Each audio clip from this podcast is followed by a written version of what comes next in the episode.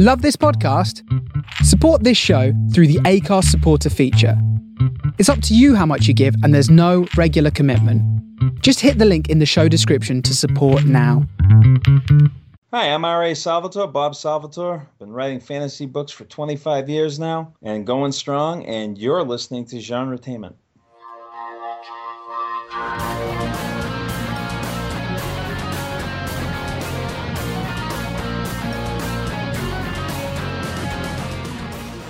Hello everyone, welcome to another episode of Genretainment at sci fi pulse radio dot com.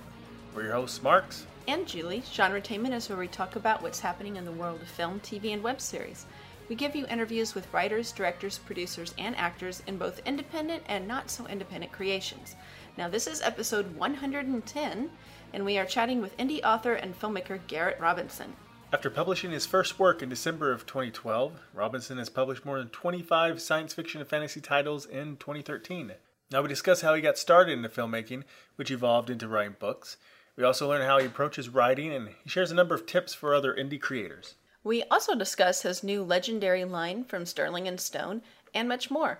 Oh, and we go on a slightly, slight but hopefully interesting tangent about Marvel's Netflix series Jessica Jones and the lack of female roles in fantasy. Now, before we get started with the interview, we should point out that the music you just heard at the beginning of the show was a snippet from the theme song for our web series, Reality on Demand. It was a song composed and performed by our friend T. Sean Hardy. You can find our web series at reality on demand series dot com. Now, let's get started with our interview with writer Garrett Robinson.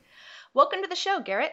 Hey, thanks very much. Happy to be here. Now, you are a best-selling author and also a filmmaker, and you've been publishing since twenty twelve. And since then, you've published more than twenty-five titles in twenty thirteen. Was that right? Yeah, I, uh, I I like to say, though, that I'm at nine books right now because I used to publish all my stuff serialized. So a lot of the stuff is sort of episodes. And when people hear twenty-five books, they think, you know, twenty-five novels, and they get very confused when they can't find them on Amazon. It's it, it, it's it's nine books now is what okay. it's at. Okay. Um, well, how about we just start with what led you down the path of a writer and an indie author? So when did you know that you wanted to do this for a living, and how did you get there? Well, I actually took a really roundabout way. When I was a, a teenager, I wanted to be a writer, and that was what I wanted to do. And I wrote furiously all the time, any any spare second that I could. But then out of high school, I actually uh, discovered filmmaking and got into freelance filmmaking for a bit. I was doing that, you know, trying to make it work, trying to, you know, break into directing. But uh, nobody wants you to direct a film unless you've already directed a film. So it's that. You know, it's like a catch twenty-two, isn't it? It's it's terrible, man. And unless you happen to have, you know, a really rich uncle who will invest a couple hundred grand in your in your movie, it it's hard to get your first uh, feature made. So I was still trying to kind of make it happen. But then a friend of mine who I've known all my life, uh, he knew that I was a writer when I was a teenager, and I still wrote all my own scripts and everything. And he said, I think that you should just try writing. And I'd been trying so hard to break into even the independent film industry that I was like, oh, I don't want to I don't want to go through more years of trying to break through an entirely new publishing industry. That just sounds right. Terrible. You'd be starting from scratch again. Exactly. And then you have to, you know, you have to get an agent, and you have to do the rejection letters and this, that, and the other thing. And then he said, no, dude, no, that's not how That's not how publishing works anymore. And he pointed me towards uh, self-publishing, uh, specifically the self-publishing podcast. And I started listening to them, and I was listening for like three episodes before I said, okay, we're doing this. And so how I began was taking film scripts that I'd already written and turning them into books, and then, you know, editing and getting covers designed and whatnot. And And then I eventually just started branching out and writing entirely new original stories that, you know, were books from the beginning. And and that's uh, that's how I got to uh, where I'm at now. It was a little roundabout, but it was a good way. Yeah, yeah, it was great. And one day I'm going to go back to filmmaking. You know, when I have like New York Times bestsellers and Hollywood wants to make them into movies, then I'm going to be working on those. So it's it's just You'll a bounce back full and circle. Yeah, exactly. I'm making a circle gesture. You can't see. Yeah, they can't yeah. see that. So. Well, I'm waving my hands around wildly. So we're all just sitting here, you know. Just. Are you the same as me? Mark's jokes that, like, if he tied my hands down, I couldn't speak. Like, yeah, if you just made like me sit still, videos. I would not be able to function. Yeah, people who watch my YouTube videos are like, do you always do that? Like, is that, like, always how you talk, bouncing around and moving your hands all over the place? Yes. And I say no, because... because, you know, then I would accidentally hit somebody. I have to restrain myself when the person's face to face. But yeah, see, I don't. Yeah. I'll wear body armor if we ever meet up in person. Yeah, you want to keep a nice, safe distance. So what are some of your creative inspirations, some authors or filmmakers? My my biggest fandom, I guess you would say, I'm a I'm a, a super geek and a super fan of a lot of things, but my biggest fandom has always been Tolkien. I started uh, with The Hobbit when I was ten, and I read The Lord of the Rings when I was twelve, and since then I've actually read it once per year. I'm actually in the middle of uh, of another read of Lord of the Rings again. So he was a he was a huge influence on uh, you know, my writing when I was a teenager, and then the reason that I discovered film and discovered that that was something that I wanted to do was because of the Lord of the Rings films, and specifically the behind the scenes. I don't know if you know about the whole, like, extended edition Lord of the Rings D V Ds. Mm-hmm. Oh, yeah. Yeah. So they come with uh, they come with each movie comes with like eight hours of behind the scenes stuff. And so I watched as Peter Jackson wrote the scripts and put the crew together and did the casting and made all of the armor and everything. And I said that I, I want to do that. And then I, I swiftly discovered that it takes many, many years before you get to the level where you can actually do that. But still, it was uh, it was really incredibly fun. That being said, I do I do, you know, not restrict myself to only reading Tolkien films and watching Tolkien adaptations. Um, I'm a, a fan of. I'm a fan of a bunch of fantasy authors, but not as not I, I there's some fantasy authors that I don't necessarily like that people get kind of upset when they when they find out if I don't like. What but, about Game uh, of Thrones? I like I, I like the books. They're not my favorite, but I think that they're very good. I think that the show is incredible while also being problematic. Like I'm I'm very, very nuanced on on my views on a lot of uh, different things. Tolkien is pretty much the only thing where I full fanboy, and if anybody has a problem with anything, you know, the books or the movies, I'm I'm ready to fight them. I'm ready to just punch them in the face. Well, yeah, I feel your pain because I'm I'm a genre geek myself, but there's a lot of stuff that are just so incredibly popular that I can't stand.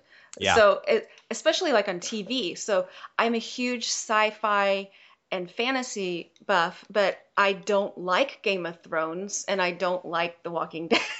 Yeah. So those are the two that everyone I just assumes. Tell her it's okay. Everybody else does. They're I know. Okay. Right. And I know I'm in the minority, but I can't make myself like something I don't like. Totally. You I, know, I people are so upset when they find out I don't like The Wheel of Time. I just I yeah. don't like that series, and I uh, I don't know what to do about the fact that I don't like it, but people are like, "What?" Just you... tell people, hey, you can't like everything. Yeah, yeah, exactly. yeah, yeah. People will be fine. They feel the about Wheel of Time like you do about Lord of the Rings, so they exactly. want to fight you. Exactly. But uh, and then the other thing that sort of like complicates how I feel about a lot of things, but it complicates it complicates, uh, you know, things that I really, really like, too, is that as I've grown older and and kind of become more like aware of the world and traveled more and met more people and, and had more conversations with more interesting people, there's certain things that I really like, but then I have I have problems with that aren't always closely related to the story. Like, I'll always say that Ender's Game is my favorite sci-fi novel of all time and probably my second favorite book of all time after The Lord of the Rings.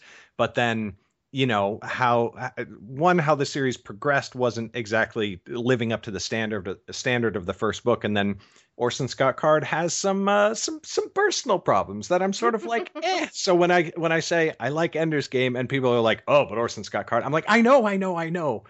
But that book is still so good. It's just so good. So, well, you know, people are flawed and nothing's yeah, perfect. Exactly.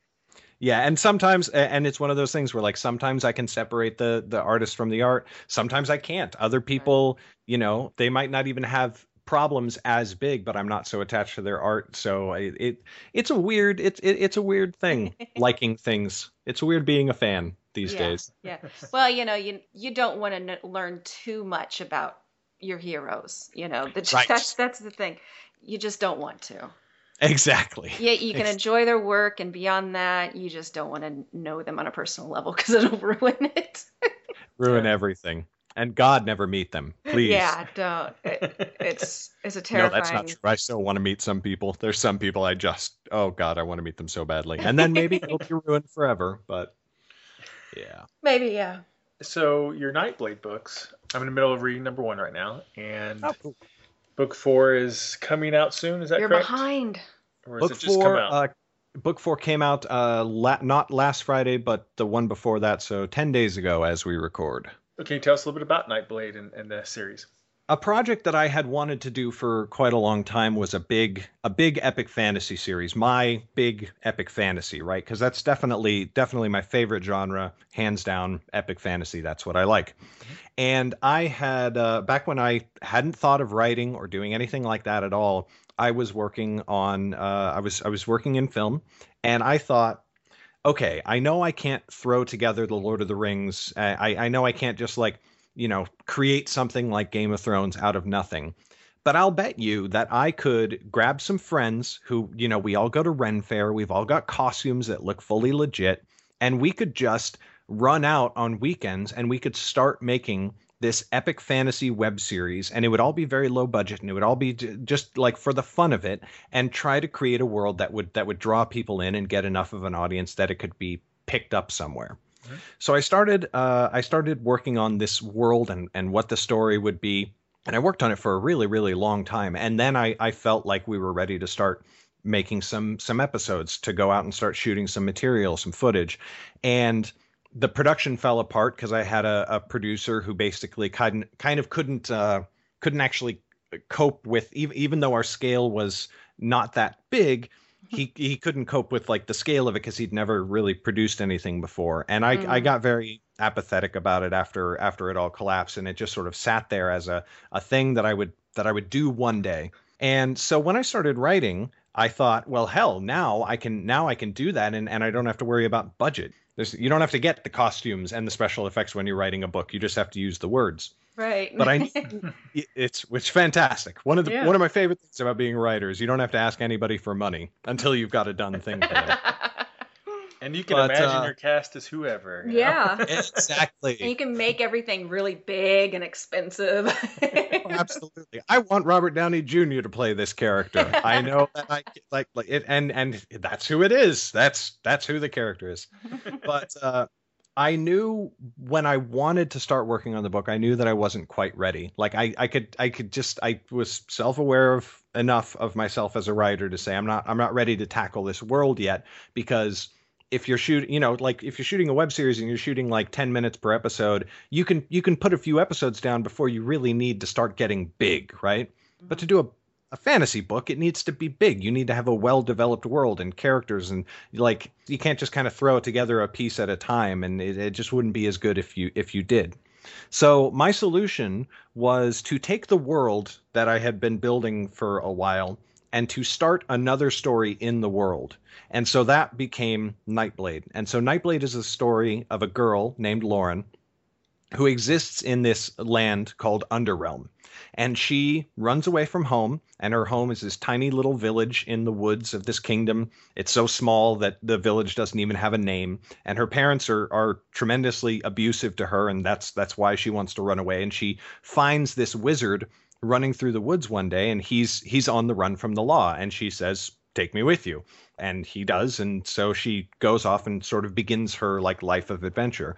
And so it was a it was a personal small story that I could build a piece at a time. And as she goes, she's she's learning more things about the world and where everything is and how everything works. And so I kind of got to learn it all along with her, and and so does the reader. It's not like Game of Thrones or Lord of the Rings where you're going um, to different people's viewpoints and you're seeing everything at once. It's a smaller scope of a story.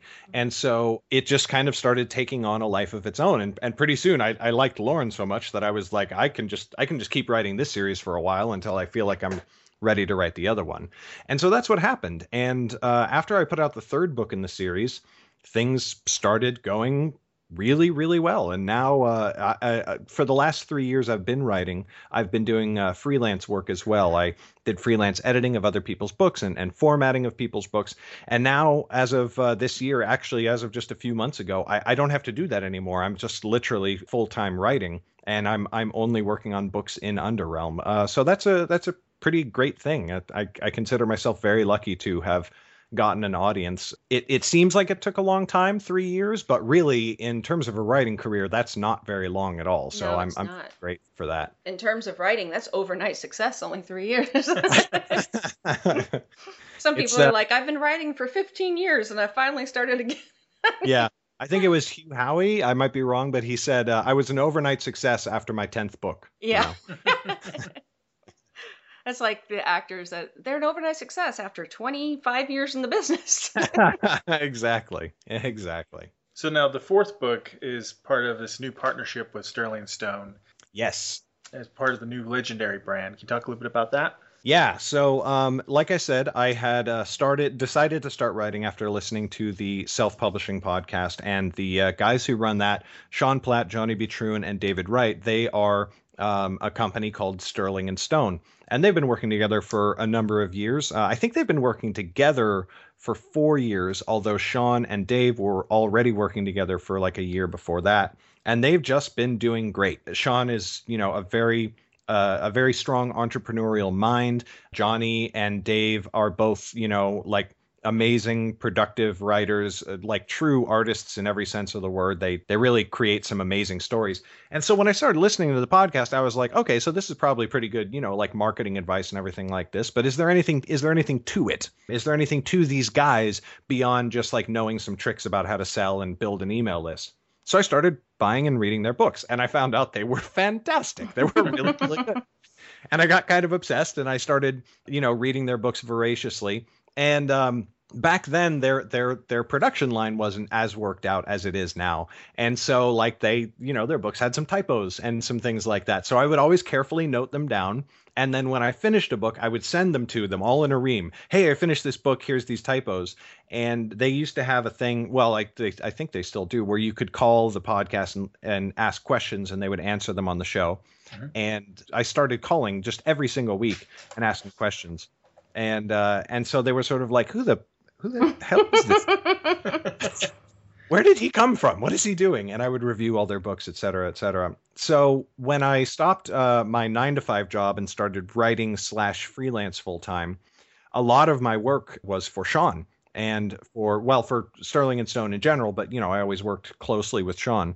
And way back then, he and I tried to write a book together, and I just was not I was not good enough at juggling my time and managing my schedule. And so the book kind of we got ninety percent done with it, and then it fell by the wayside, which just felt terrible. But we finished it this year, which feels really great. um, and so when Nightblade came out, and it started, it started getting the attention, and it started getting the audience. Although actually, right before that happened, after the first couple of books had come out, but before the third one started really taking off, Sean called me, and he was like, You've like you've really, really stepped your game up, and and you're really doing kind of all the right things, but I think that there's some things that you could be doing better. And I think that it would work better if you had a company there backing you up and supporting you.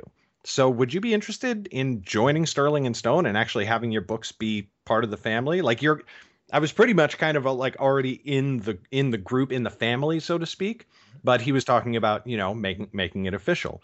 And of course I said, yes, please, absolutely. Let's do this. And so we uh, started working together right as book three kind of exploded, and we were already working furiously on book four, which was kind of nice because he asked me like before it, it, it's like it's like the the the girl who meets the guy and he asks her to marry him and then finds out she's a wealthy heiress, and it's like, oh, you like me for me, not because I'm rich. Um, yeah. So that was a nice experience. We did book four from beginning to end together. and now we're working on uh, the next Underrealm book, and we have quite a production schedule uh, slated for next year, but we're already well ahead of our production like targets to get it all done. So um, pretty exciting, and the the books are not showing any signs of slowing down, so it's it's pretty gratifying.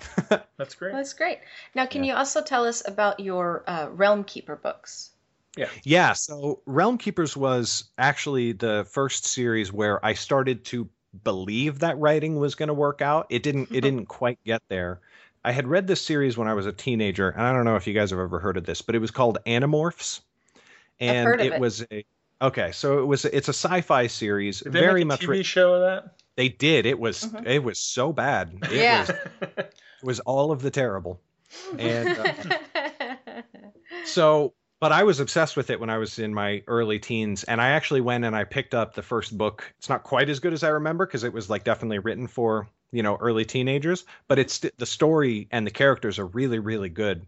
And it was uh, six uh, kids, six teenagers who discover that the Earth is in danger in a sci-fi setting from, from aliens, but they're the only ones who know, and they have to fight this secret war to to save Earth, and they literally can't tell anybody about it for reasons that are, you know, kind of convoluted, but they're they're in the book. And so Zach, uh, Zach, my my friend who got me into writing in the first place, and I had a podcast. The podcast was pretty young, but we said, hey, we should write a book series together. And I said, I want it to be fantasy, and I want it to be along the same lines of like a group of teenagers discover that the world is in danger and have to fight it, but they have to keep everything a secret. And we just sort of built it from there.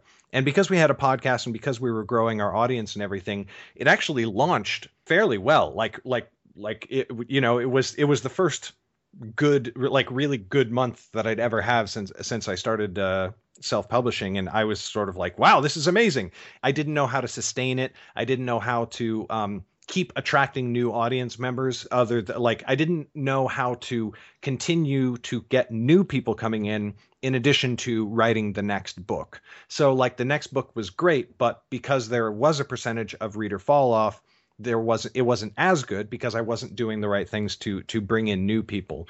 But that series is still ongoing. We're actually working on the third book right now on top of everything else. I'm not sleeping much these days. I was going to say, when do you sleep? I don't. But uh, but yeah, so we're still working on that. And um, and now now I am doing things to bring in new readers. And now we have people that are sort of like, when is book three coming? When is book three coming? And and we are, my answer is just that we are trying to get it done as fast as we possibly can. So basically you, what, sit at your desk and you like have a feeding tube and a bedpan.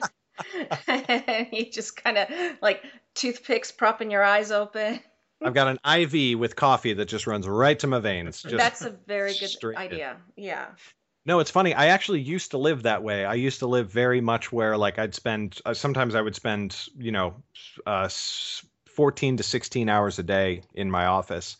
Wow. And I discovered since I stopped having to freak out about like money and, and basic survival needs all the time. Um, now I restrict myself to, and I know this sounds not that restrictive, but I restrict myself to ten hour days. And I take walks every single day, mm-hmm. and I have gotten so much more productive. It's yes. ridiculous. Well, it's sleep crazy. Deprivation slows down pretty much everything. Yeah. Yeah.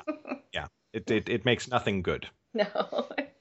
It feels like you're being more productive, but you're not. It, you're not. It's just your brain is not running quite to capacity. Exactly. Yeah. I was wondering what your creative schedule was like. And because you do fantasy, which requires a lot of world creation, I was wondering how much you do plotting of your storylines in advance.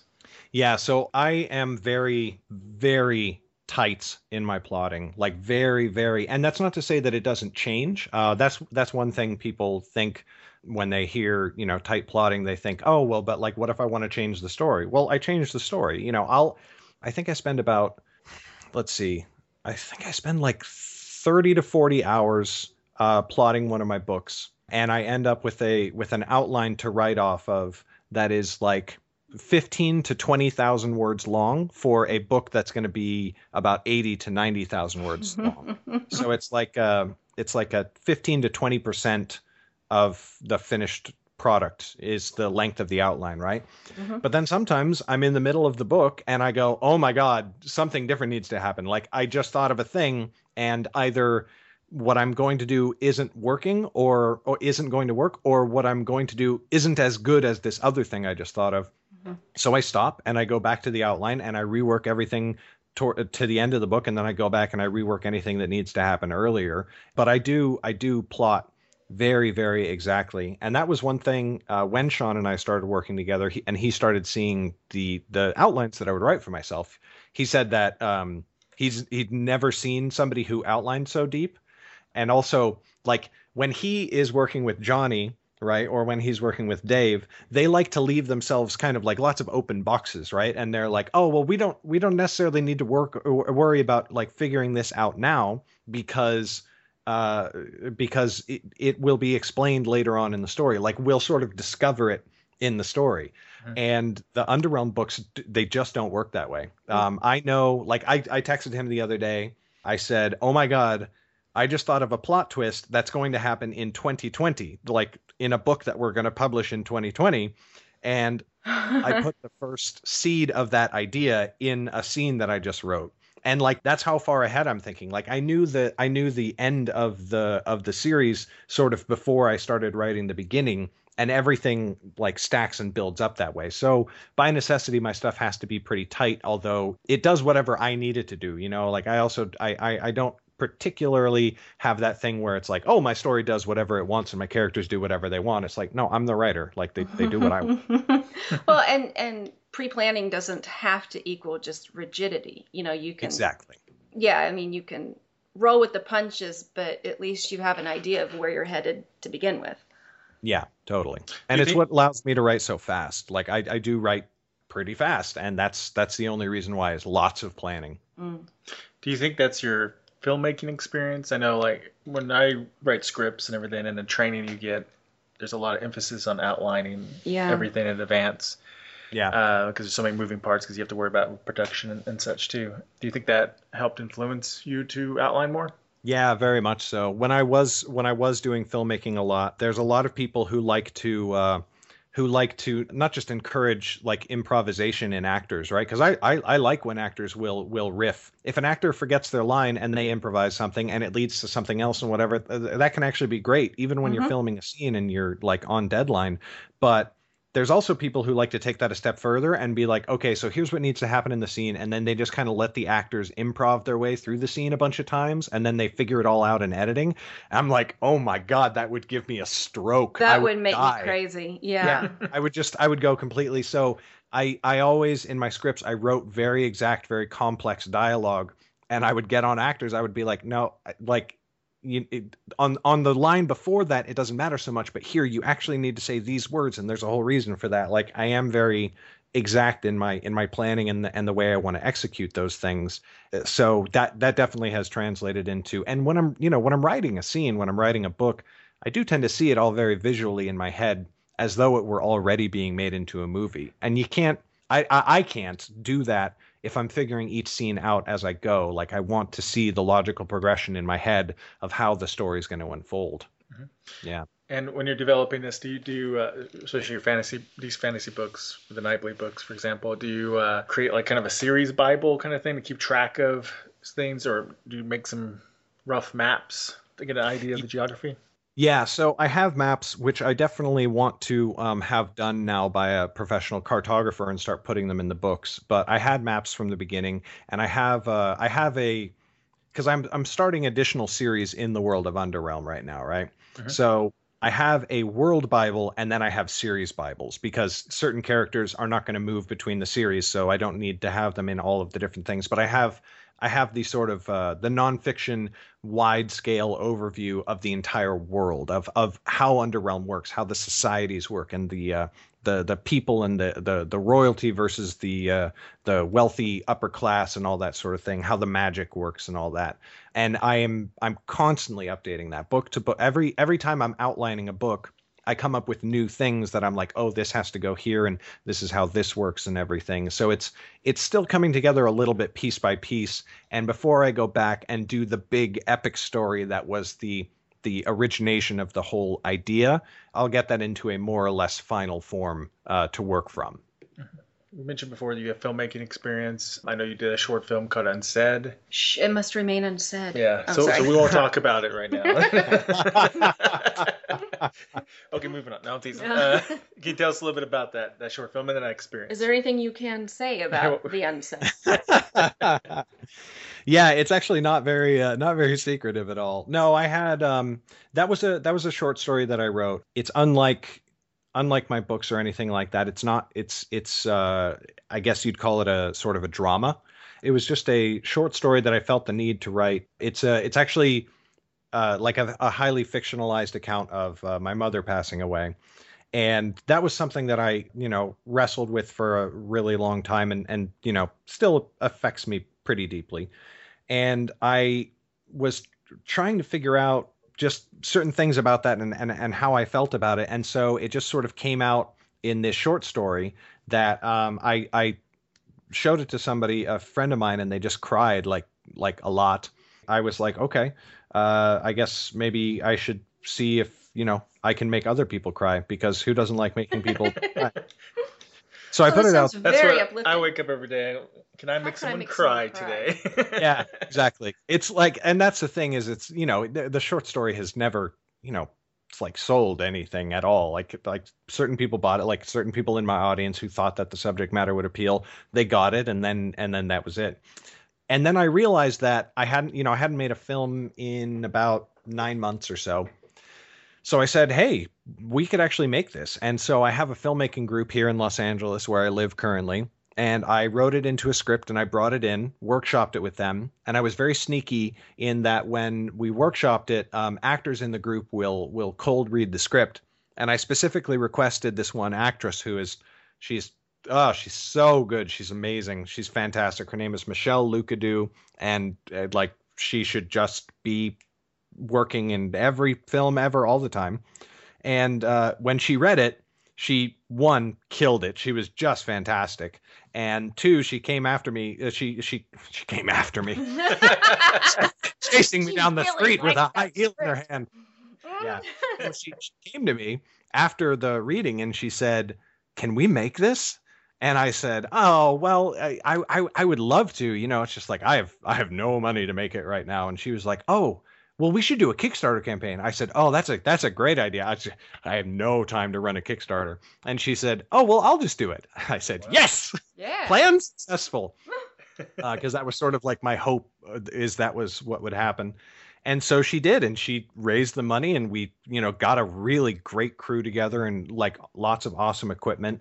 And a person who has since become a friend of mine, a guy named Matt Hunt, stepped in and um, helped put the icing on the cake on the fundraising and actually helped us on the production of it. And he's a he's a great guy, fantastic producer and filmmaker. And now we work together on a bunch of different stuff. And so we made the film. I turned the whole thing into sort of an experiment on seeing, like, could you actually sell a film uh, to make money?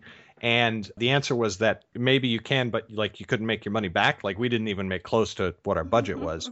But then again, it's like the least marketable film of all time. It's like, hi, do you want to watch a twenty-minute fi- uh, film that's probably going to make you sob uncontrollably, and it's about somebody whose mom is dying? No? What? Where are you going? Like, come back.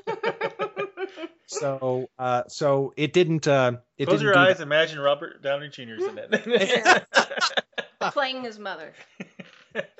But uh, but we are going to uh, Matt and I are trying to uh, figure out what we want to do next. That's going to be something that would be, you know, ha- have a little bit more appeal and that people would be willing to, you know, like shell out a couple of bucks for and, and how would we distribute it and all that sort of thing. So it looks like we're going to be putting that together uh, sometime in twenty sixteen, a sort of uh, a, a science fiction uh, video game related uh, short film. And so we'll we'll see how that goes. But um, but I, I, I, I am still very happy with Unsaid in terms of quality and acting and production value and everything. In my mind, it's it's unquestionably the best thing that has ever had my name on it. So I'm very, very grateful that we got to do that. Well, and, you know, I mean, maybe a, a longer version, not a twenty minute, because still might be something people would be interested in. I know I've seen it a few times and it's one of my favorites. uh, that Robin Williams movie, What Dreams May Come. Really pretty depressing to get, hard to get through and draining. And, and I will, honest to God, go through an entire box of tissues watching this, just me. Yeah. I sob uncontrollably watching that movie, but like, I can't stop because it's yeah. so good. I'm right so, with you. I cry a lot at movies, and that one wrecks me. It oh wrecks me to my gosh. core. Yeah. And I'll be just sort of melancholy for days after watching, yeah. you know? And I'm just like, oh, it just takes it out of you. But there's something so beautiful about it. Seriously. And it's it, that's one of the things is um, a lot of people will sit down and they'll watch a five minute film. They'll even watch a ten minute film, and they'll definitely watch a feature film. I mean, that's the majority of the film industry. Mm-hmm. But a twenty minute film is a bit of a hard sell. Yeah, so... I know. We went through that, too. yeah. And they're like, it's a short, short movie. And they're like, oh, so it's about, we're like, well, it's about twenty-three Actually, minutes. Yeah. Ours was about, tw- yeah, Marx's yeah. first was twenty-three minutes. And people are like, oh, that's a little too long. I'm like, it's twenty-three minutes.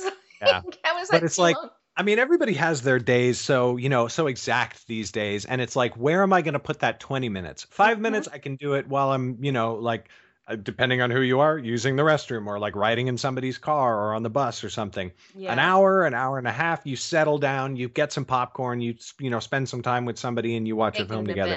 Bit. Yeah. Yeah. twenty minutes. I mean, I don't know if you have fiber problems, you know, on the bathroom. It's pretty limited. Maybe you're sitting at your desk at work during lunch hour. Or so. Exactly. Exactly. Now you also do a lot of vlogging too.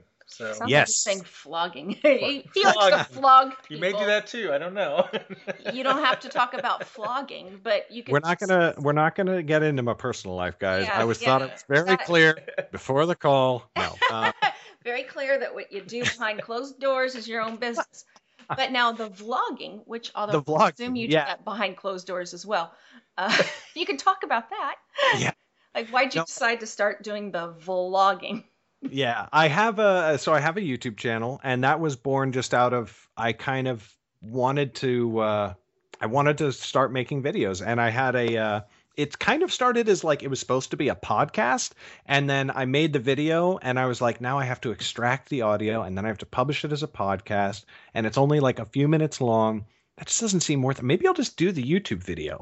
So I started doing YouTube videos every day, and pretty shortly somebody told me that. I reminded them of a couple of, they've said a couple of different big YouTubers, and but the most notable ones are um, the Vlogbrothers, Hank Green and John Green.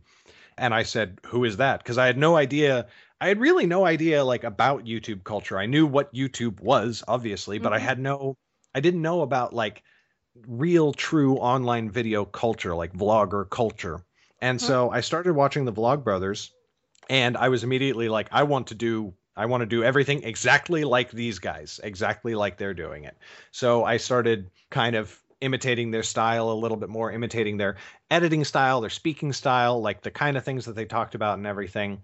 And I, I really, really love YouTube videos. The only unfortunate thing is that right now I'm still catching up on a lot of backlogs that have, you know, like followed me from my freelance days, things that I already committed to that I need to do before I can sort of devote myself full time to Underrealm. And so my days are still pretty are, are still pretty hectic right now. And with me actually like restricting the length of my workday, the thing that has fallen off, unfortunately, has been vlogging, and it hasn't gotten any better since I've been having like it seems like for the last month, I've been plagued by computer troubles that I finally resolved this morning, which I'm very happy about. Yay! That's how we're talking to you.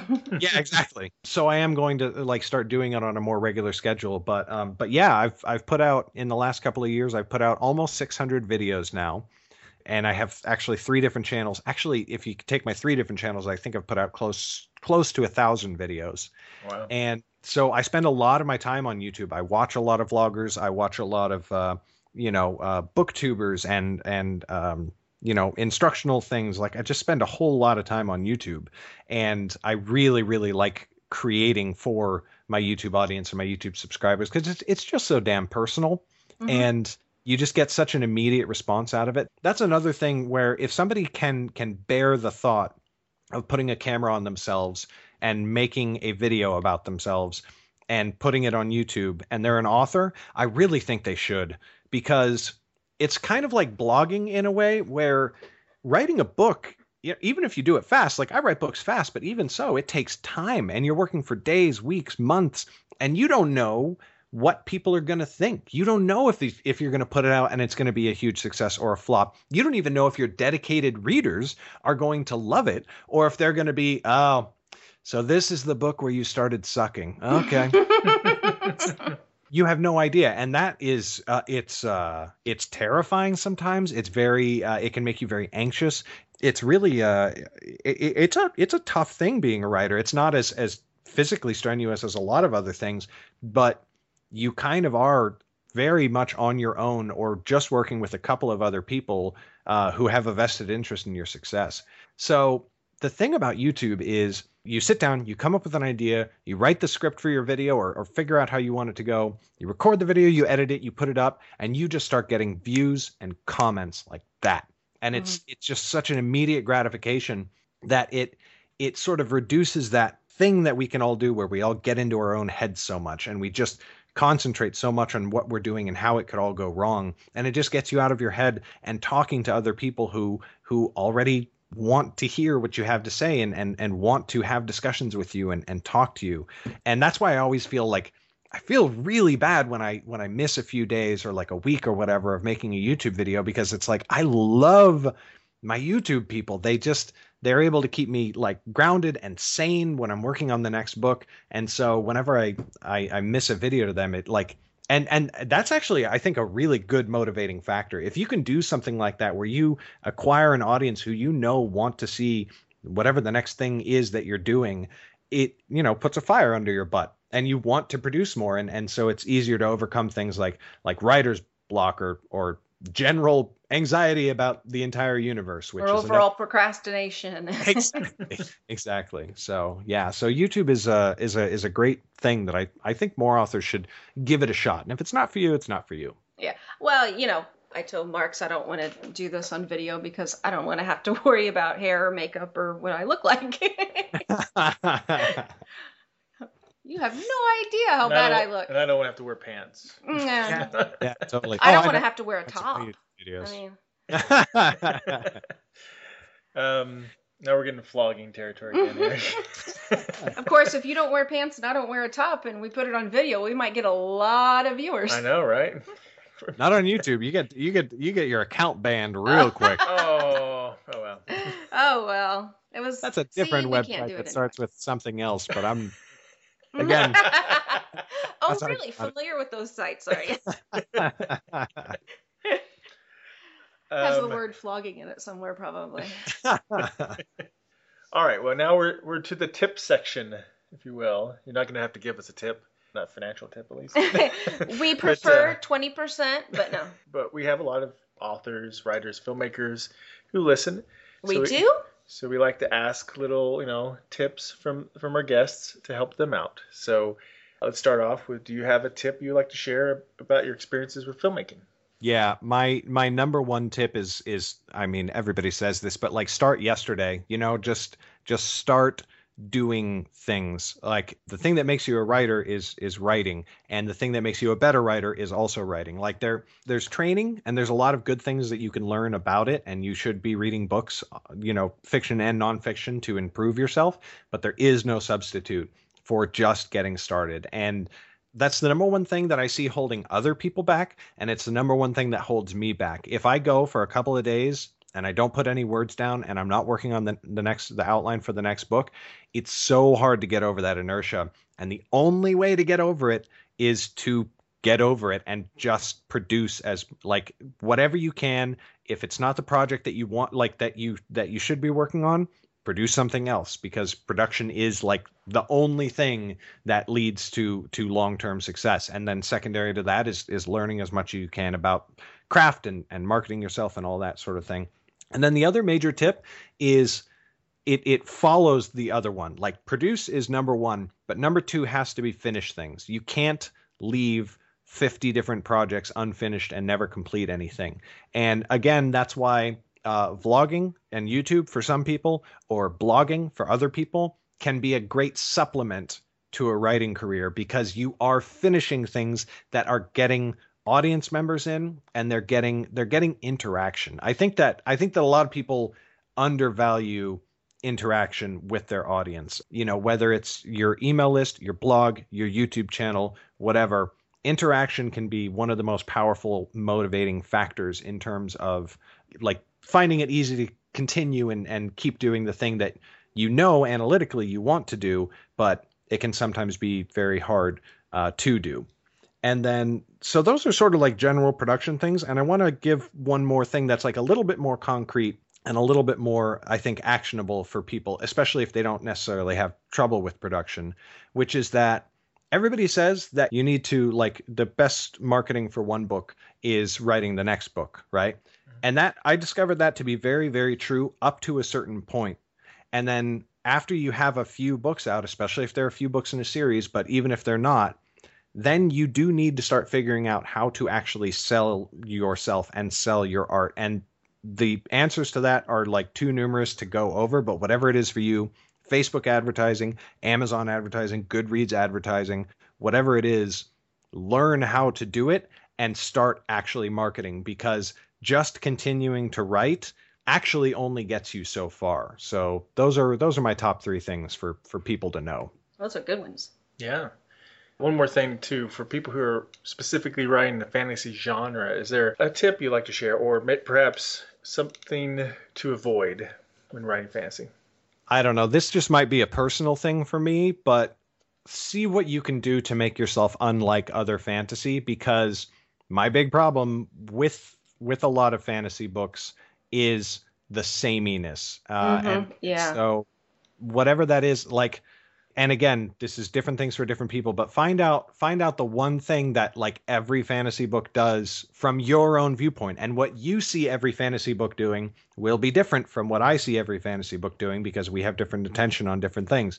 For me, the, the number one thing was that like twenty percent of all characters in all fantasy books, speaking broadly, are female. Even Game of Thrones, which is like much better about this and has a has a better ratio, there's still tons of men and no women. So I just was like, okay, hard and fast rule on all of my books. fifty percent of the people with speaking roles will be women, because that's how the actual universe exists, right? Yay! So, yeah, like, and it's just like, it's a dumb thing. And people are like, oh, you're trying to like check some like, you know, like, I don't know, quota box or whatever. And I'm like, no, dude, it's just, it's, it's just super annoying to me that like, and again, some of my favorite books are very, are very weird in this respect. Lord of the Rings has three women total, and The Hobbit has none. There's no women in The Hobbit, period. And it's just like, wh- where, where did they go? Where did these hobbits come from? And you know, say, how, where do they come from if there's no women? Well, those heroes need somebody to cook their meals and oh, make their babies. No, I am... oh, God. You can't... Can you hear me smacking him in the arm right now? No comment. But yeah, it, it is kind of odd because, you know, speaking as a woman, if you say like, oh, well, I would really like to read or watch something that has more women, it's like, oh, gosh, you're getting on a soapbox. You're being all yeah. feminist. But now no one thinks anything of someone watching something that's male oriented. That's just like, it's sort of like going, oh, I want a strong female character. No one says a strong male character. The assumption is the male character is an interesting, strong character, unless you say otherwise. But a yeah. woman character, you have to kind of go, well, she's a woman character, but she's also interesting and strong. Right. And it's like, what butt? Why, where, where, where's the butt? Why is the butt in that sentence? Right. There's no correlation. None. None whatsoever. It this is. hilarious this hilarious meme was floating around. I don't watch the show, but there's uh I think it's America's Next Top Model, and there was this guy who, you know, speaking as a man with a wife and three kids, he's a really good looking guy, mm-hmm. and and he happens to be deaf, and he actually I think he won I think he won the show. Spoilers if you watch America's Next Top Model, I'm so sorry, but oh darn. And somebody, yeah and somebody somebody you know, fairly prominent, posted on Twitter, he's so hot, you know, even though he's deaf. And everybody's just like, what? It doesn't, what? It doesn't make any it's, sense. It's in his ears. I don't see how it would happen. Difference.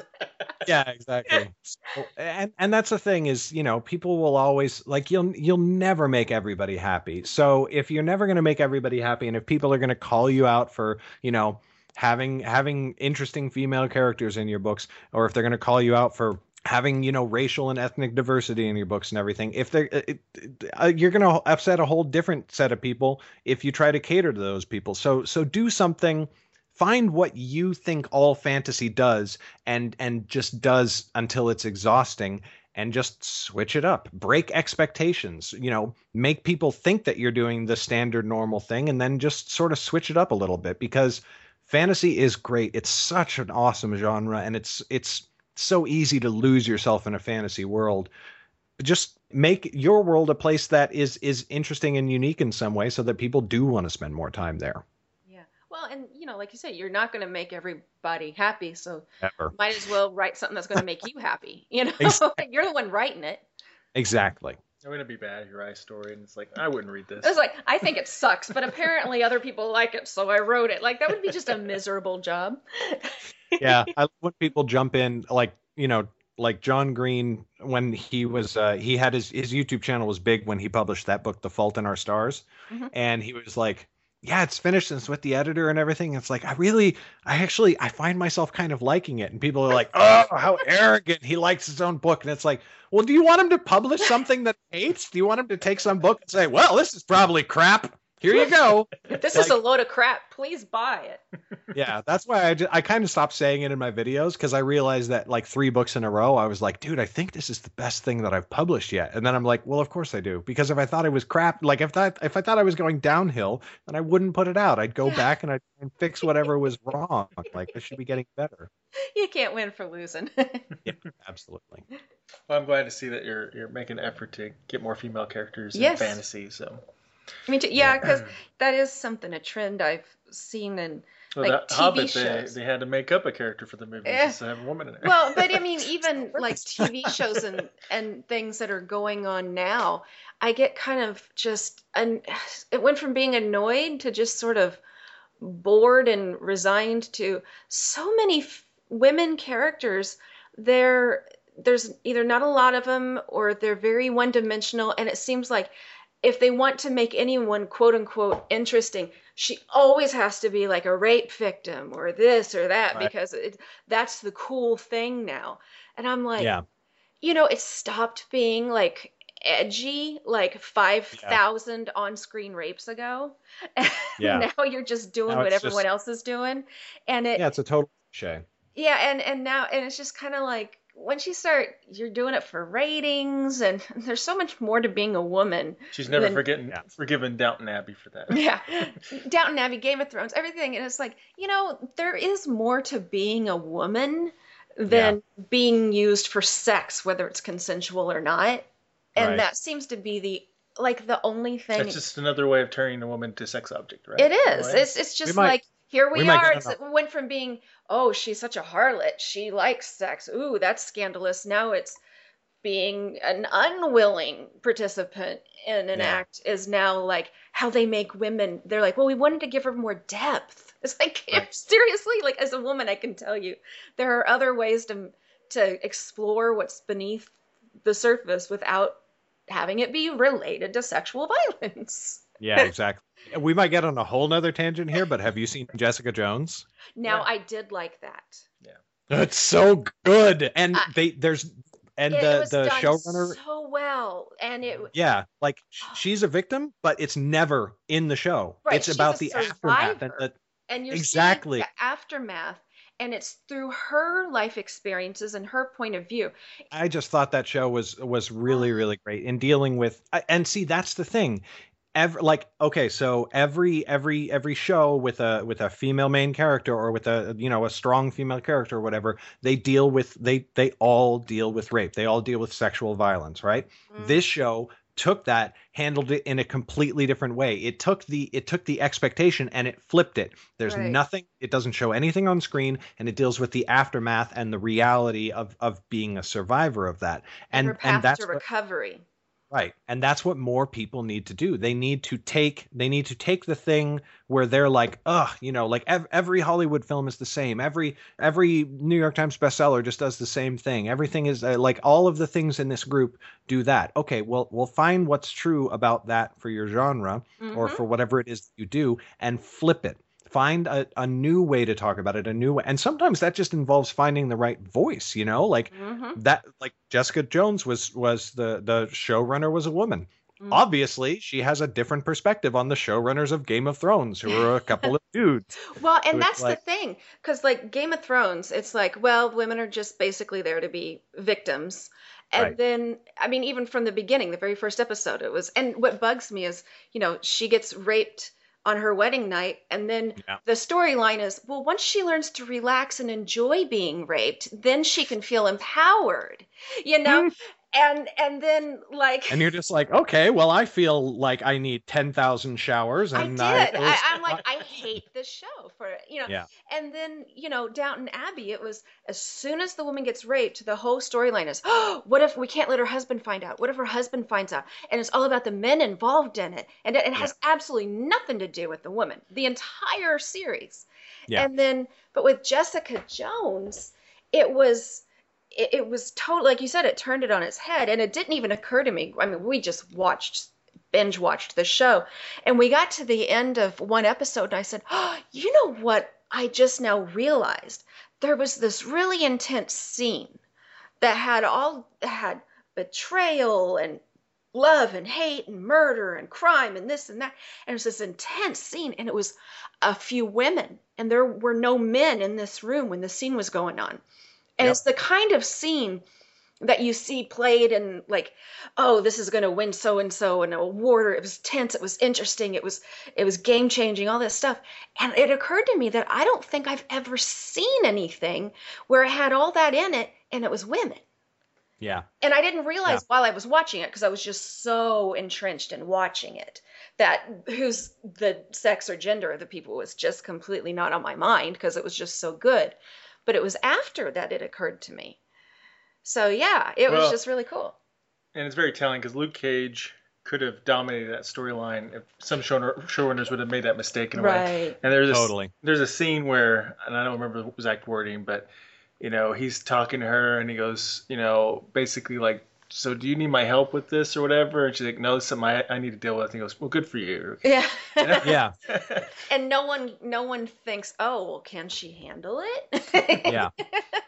And I don't know if you guys uh, have, have read the comics, but both him and uh, both Luke and Jessica, it, it's like they're off the page. It's like they just plucked them off the page. And it's just uh, Marvel's, I mean, Marvel's genius, right? They're just the best. They're just fantastic. I mean, come on. Well, we loved Daredevil that came on Netflix. And then, yes. And we, and I said, you know, I would hate to have to pick a favorite between the two. Yeah. I mean, it's, they're twins. They're just right. so, they were so good. So we're really looking forward to Luke Cage. Yeah. And then yeah. Iron Fist, so. Yeah. It, it yeah. just, but Jessica Jones was just amazing.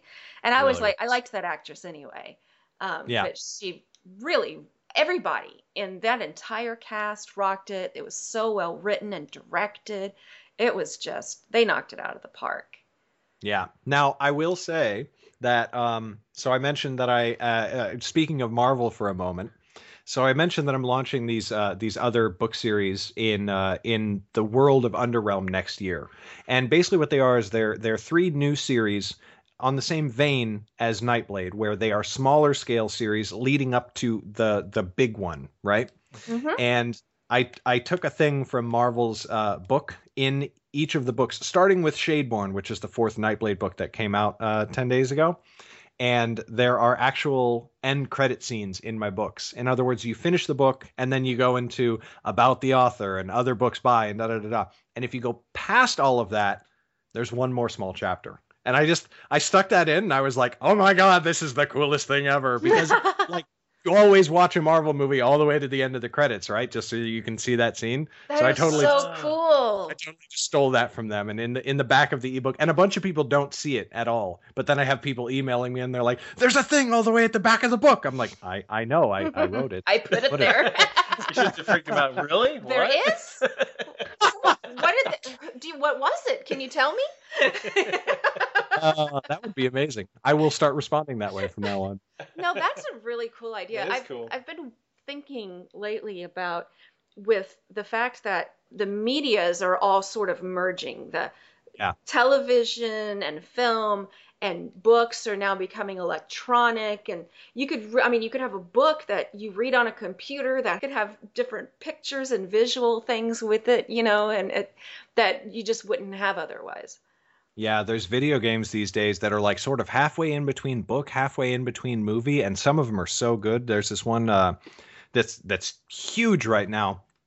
I've watched some people play it, but I haven't gotten to, to play it myself. It's called Life is Strange, and it's some of the best storytelling I've ever seen, period, and it's in a video game, and it's just like, what? How?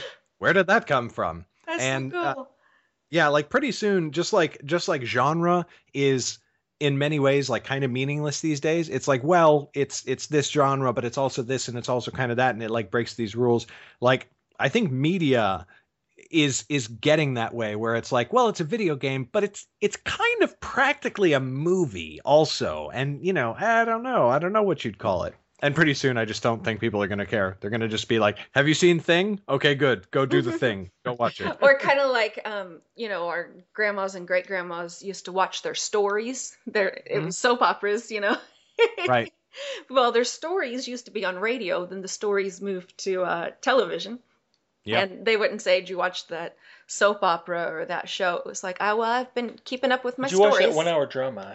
Yeah, I've been keeping up with my stories, you know. Exactly.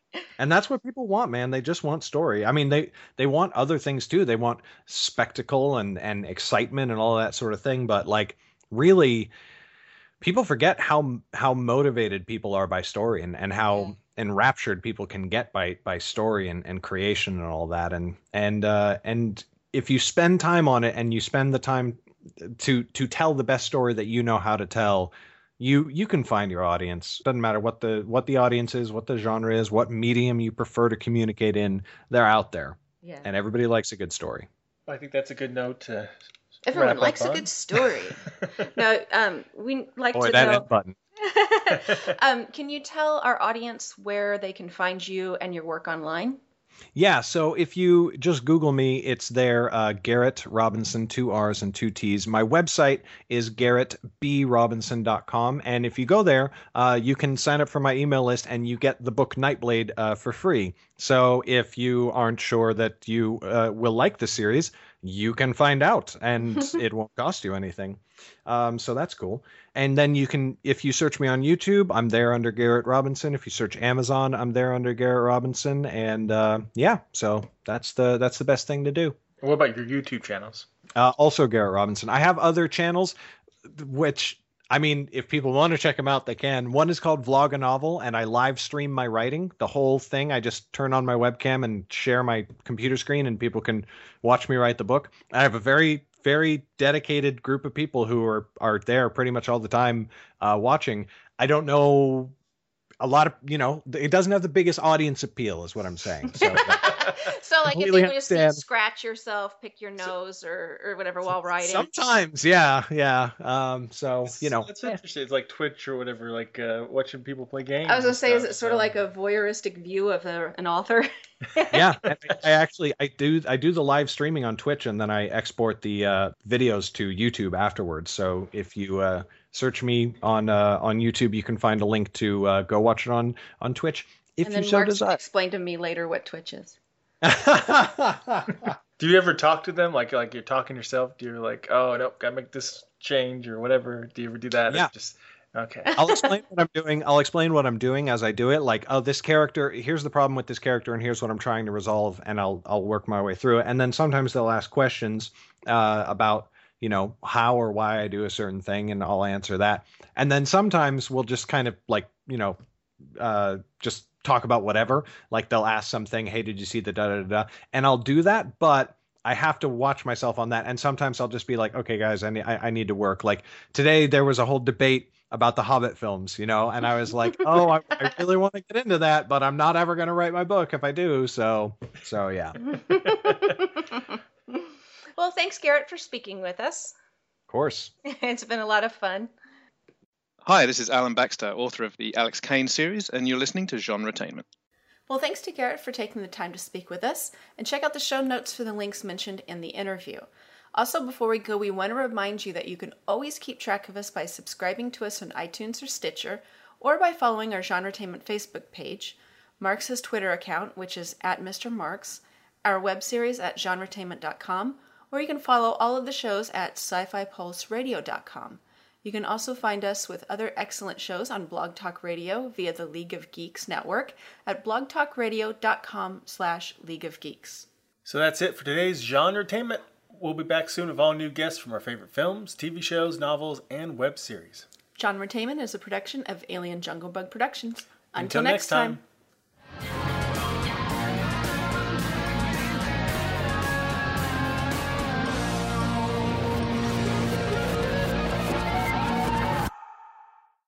So do I do I literally just say my name, or do I say I'm Garrett, I'm an author and a YouTuber, and you're like, listening hi, to... Hi, I'm Garrett, yeah, and you're okay. An author of... And then you might want to give them, you know, some names of what you've written.